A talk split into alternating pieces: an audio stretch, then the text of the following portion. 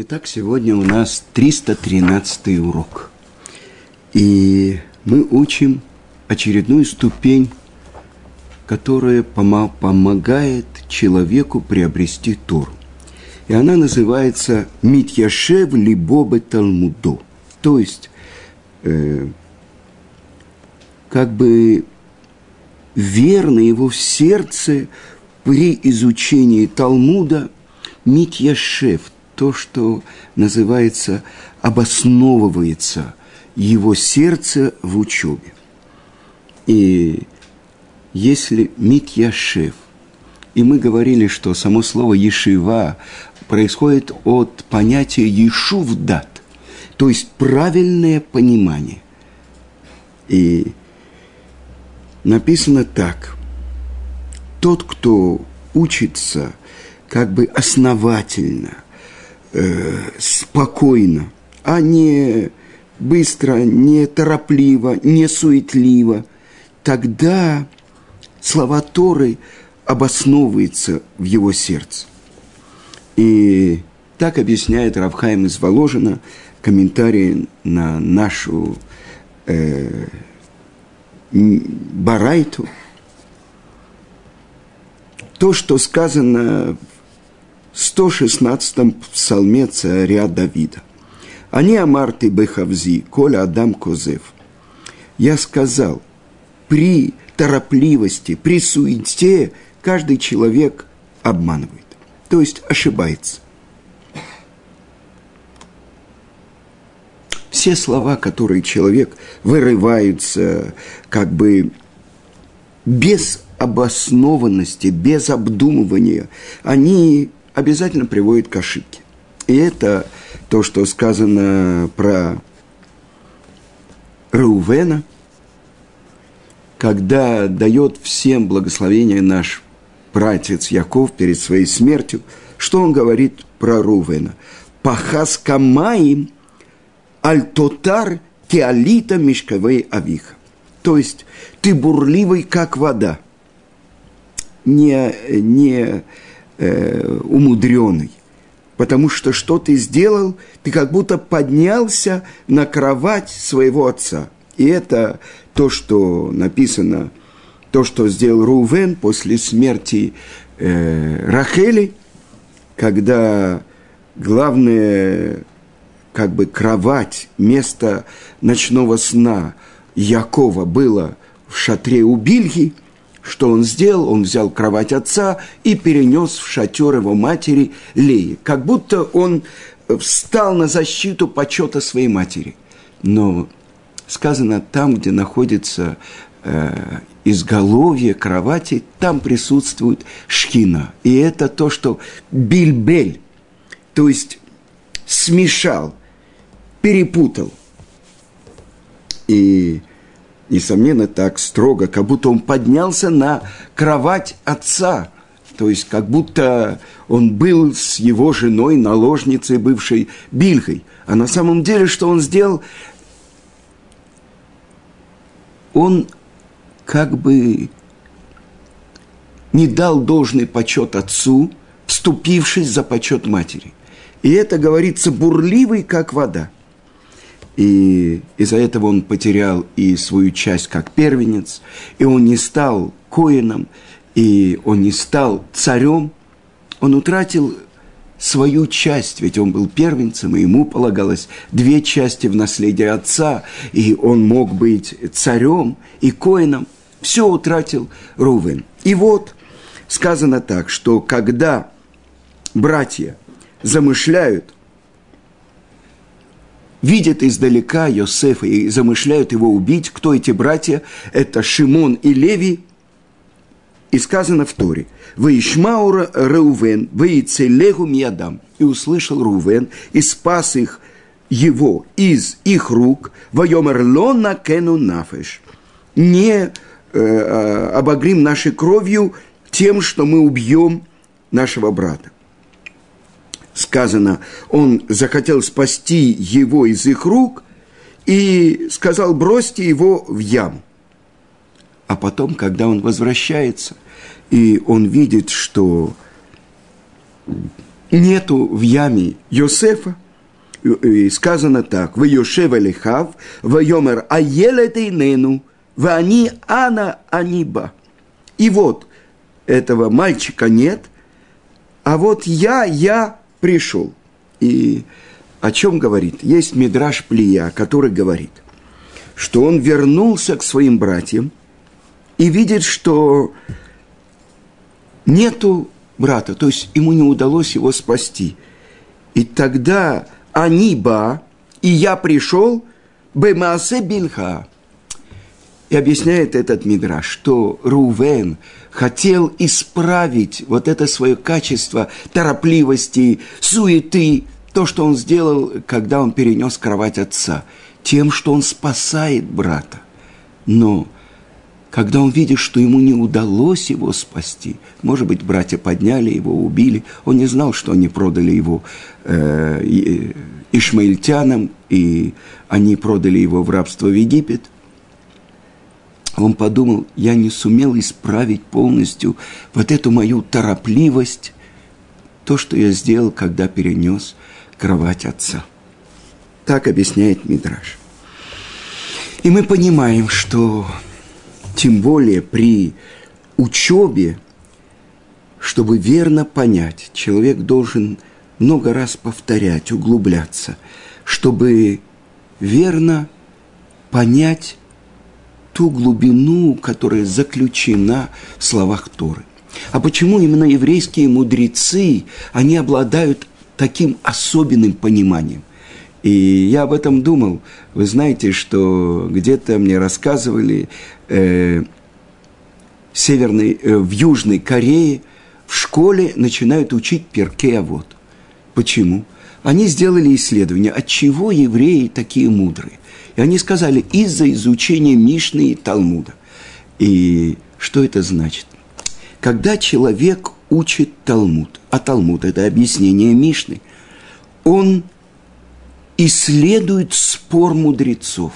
Один мудрец говорит, что смотреть на эту вещь нужно так, а другой говорит совсем наоборот. И тогда человек, обычно это первая ступень, я вижу так и только так, я прав, ты дурак. Это взгляд улиц. Теперь взгляд Талмуда, взгляд еврейской мудрости я должен полностью стать на точку зрения одного мудреца, потом полностью понять и объяснить для себя точку зрения другого мудреца и понять, какой вывод нужно сделать. И когда Раши дает определение, что такое хохма, это то, что человек получает от другого источника, от учителя, из книги. А что такое понимание, бина – это когда он сам делает выводы из того, что он э, получил. Амуци давар бетох давар. И вот это, несомненно, является мудростью. Но когда от человека зависит денежные вопросы или даже жизнь и смерть, это еврейские мудрецы решают по закону Торы. Сейчас уже даже имущественные дела просят мудрецы, чтобы даяним, чтобы стороны пришли к компромиссу, но то, что по закону Торы, когда во главе еврейского народа стоял самый большой мудрец, тот, кто назывался Наси, а его заместитель назывался Авбейдин. Елель был Наси, его заместитель Авбейдин был Шамай. И э, множество и множество мишнает, построены на споре Шамая и Елеля, школы Шамая и школы Елеля. И это то, что человек, как он смотрит на вещи. Он может углубиться на один уровень, может углубиться более и более. И сказано, что когда Хазуныш учил Мишну про микву, и он, шеш малот бамикваот, он повторял это, повторял столько раз, что все дети в том доме, где он остановился, знали эту Мишну наизусть. Потому что только благодаря тому, что человек углубляется в учебу, он может постичь.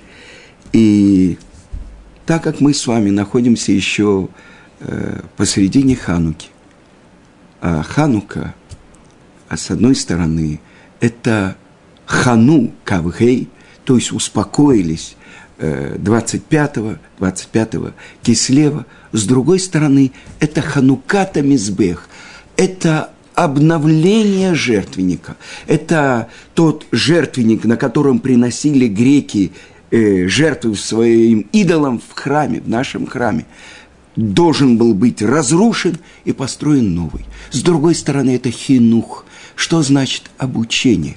Как направить наших детей, наших учеников по правильному пути? То есть вся ханука – это идбон и нут, это обдумывание, это осознание. Я хочу процитировать, я был на уроке э, человека, которого я знаю много лет, э, это сейчас он известный раввин, который написал множество книг, много лет он учит Тору и преподает Тору. И я был на его уроке, это Рав Ицкаки, Ори Ицкаки, и он цитировал то, что говорит э, великий мудрец Рав Штейман.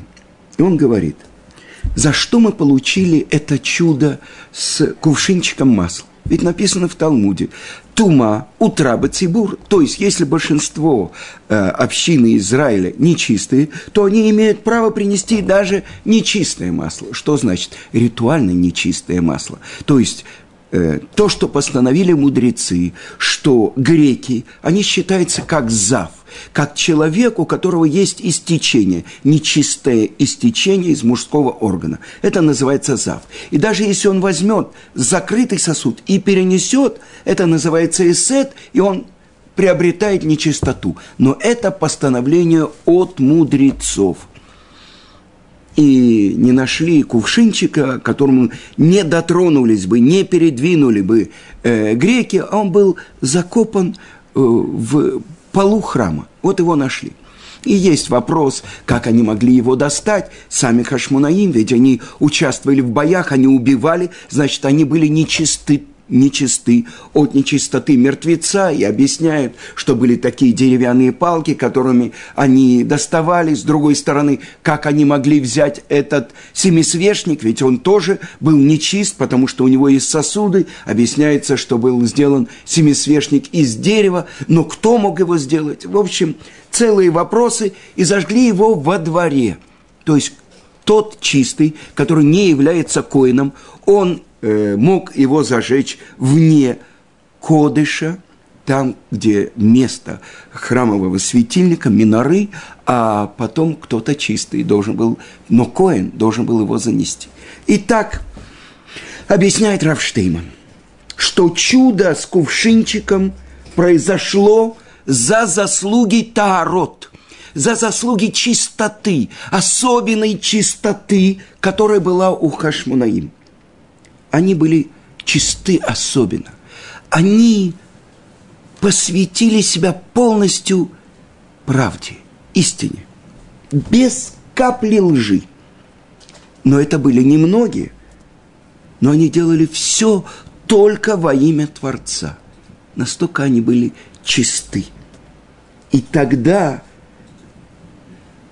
весь народ, те, которые присоединились к ним – когда правда смешана со, э, с ложью, это нечистота. Но когда есть чистое оливковое масло, это особенная чистота. То есть еврейский народ, большинство присоединились к ним, потому что были те, которые пошли с греками, Митьявним, были те, которые э, сомневались и немножко э, с греками, и, может быть, тайно надевали тфилин или говорили шма. И... Так вот, вот те, которые были и по ту сторону, и по эту, они сделали чуву, они присоединились к ним. И объясняет Месилат Ешарим. Так же, как любое мучное приношение, когда выпекали э, халы, когда выпекали то, что э, поднималось на жертвенник. Их просеивали 13 разных ситах, чтобы только самая чистая отборная мука э, могла подняться. И это то, что многие получили за заслуги малочисленных. Они их подняли к себе, они к ним присоединились. И поэтому, несомненно, они имели право принести это масло, которое было нечисто. Но они полностью посвятили себе тагара, чистоте. Они стремились к абсолютной правде. И тогда тот, кто присоединяется к правде, к истине, он очищается. И это Ханука, и это Хинух. Они должны были заново отстроить этот жертвенник. Ханукат Абизбех. Без лжи. И тогда каждый должен был себя построить. И я был на одном уроке у этого равина, зовут Равмойши Бойер, и вот он говорил, когда он цитировал Мальбина, когда Яков просит перед Творцом, спаси меня от рук моего брата от Исава, сначала от рук брата, а потом из рук Исава. Если я беспокоюсь, значит, у меня еще нет полной веры в тебя. Ты сказал, что ты меня будешь оберегать, а я все-таки опасаюсь Исава. Только тот, кто полностью полагается на Творца, тому Творец делает чудо. Я уже цитировал, как мой учитель Рав Ицкак в лагере говорил, я сделаю все, что зависит от меня, а ты сделай все, что зависит от тебя. То есть я готов идти на смерть даже ради исполнения заповеди, любой заповеди. Даже для того, чтобы сохранить тфилин, который мне передали со свободы, и две книжки. Так вот, когда эмуна, вера, входит в душу человека, там уже есть самопожертвование. И актуальный вопрос для нашего времени. Мы знаем, сколько живых бомб, сколько арабов идут на смерть ради своих идей. Откуда у них это самопожертвование? Откуда? И объясняют наши книги. Это от нас. Если мы не используем это, то у нас забирают это другие народы. Никогда никакой народ не властвовал над нами дважды. Через нас, у нас они забирают эти качества. Но если мы раскаиваемся, если мы делаем чуву, то эти народы сходят с арены истории. Посмотрите, вокруг нас 300 миллионов арабов. И сказано, когда мы поднимаемся, то к нам присоединяется Герим, то есть люди, которые хотят принять еврейство. Это те души, которые ушли в другие народы. От нас. И если мы раскаиваемся, то они поднимаются и становятся праведниками. Очень странная вещь происходит, вот когда происходят теракты. И собирают по крупице тела евреев. Но вы знаете, что собирают и кровь этих убийц и хоронят. Почему? Потому что мы не знаем, кто они на самом деле. Очень у многих из них матери еврейки.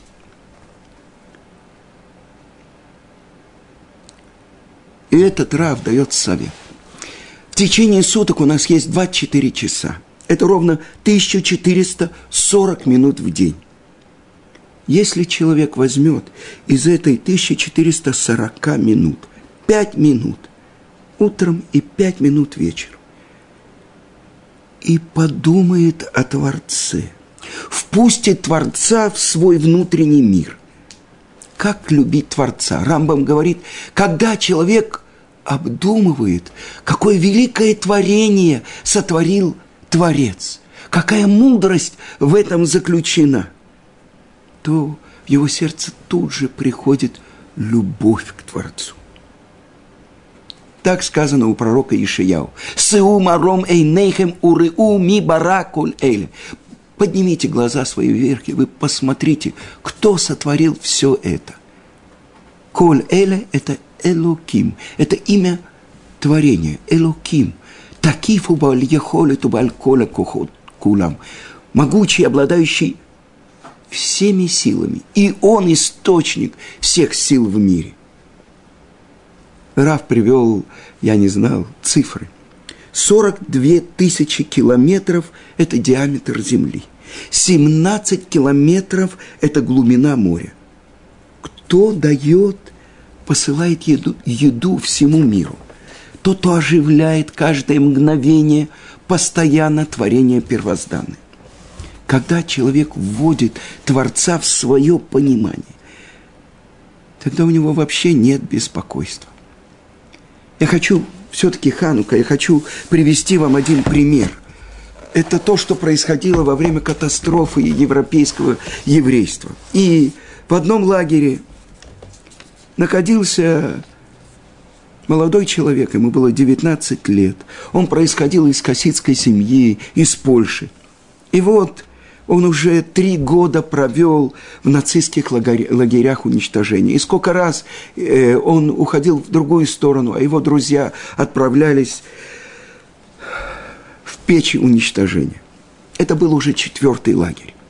И вот около двух часов ночи этот молодой человек Иуда лежал на верхней полке нар под тонким байковым одеялом и никак не мог согреться. Его зубы выбивали мелкую дрожь. Сколько можно терпеть этот ад, эту ужасную жизнь, которая хуже смерти? Издевательства, побои, голод, раздробляющий все силы рабский труд. Такие мысли иногда приходили ему в голову на протяжении этих трех лет мучений. Но сейчас они полностью завладели им. И он решил положить конец своим мучениям. Ведь это так просто. Подойти к проволоке, по которой пропущен ток, и одним легким движением покончить со всем. Он приподнялся на своих нарах, тихо сполз вниз, подошел к двери барака и вышел на улицу. Ветер бросил ему в лицо пригоршню снега. Он провел рукой, вытирая мокрые капли, и пошел в сторону проволоки. До нее оставалось уже немногим более двадцати шагов. И вдруг Иуда услышал звуки, которые заставили его остановиться и замереть.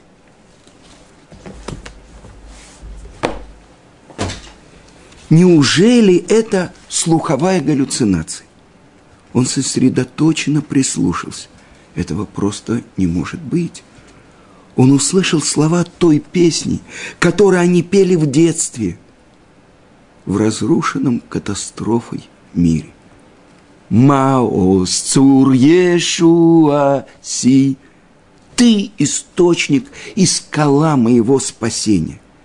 То, что они пели там, в теплом доме его отца, когда зажигали ханукальные свечи.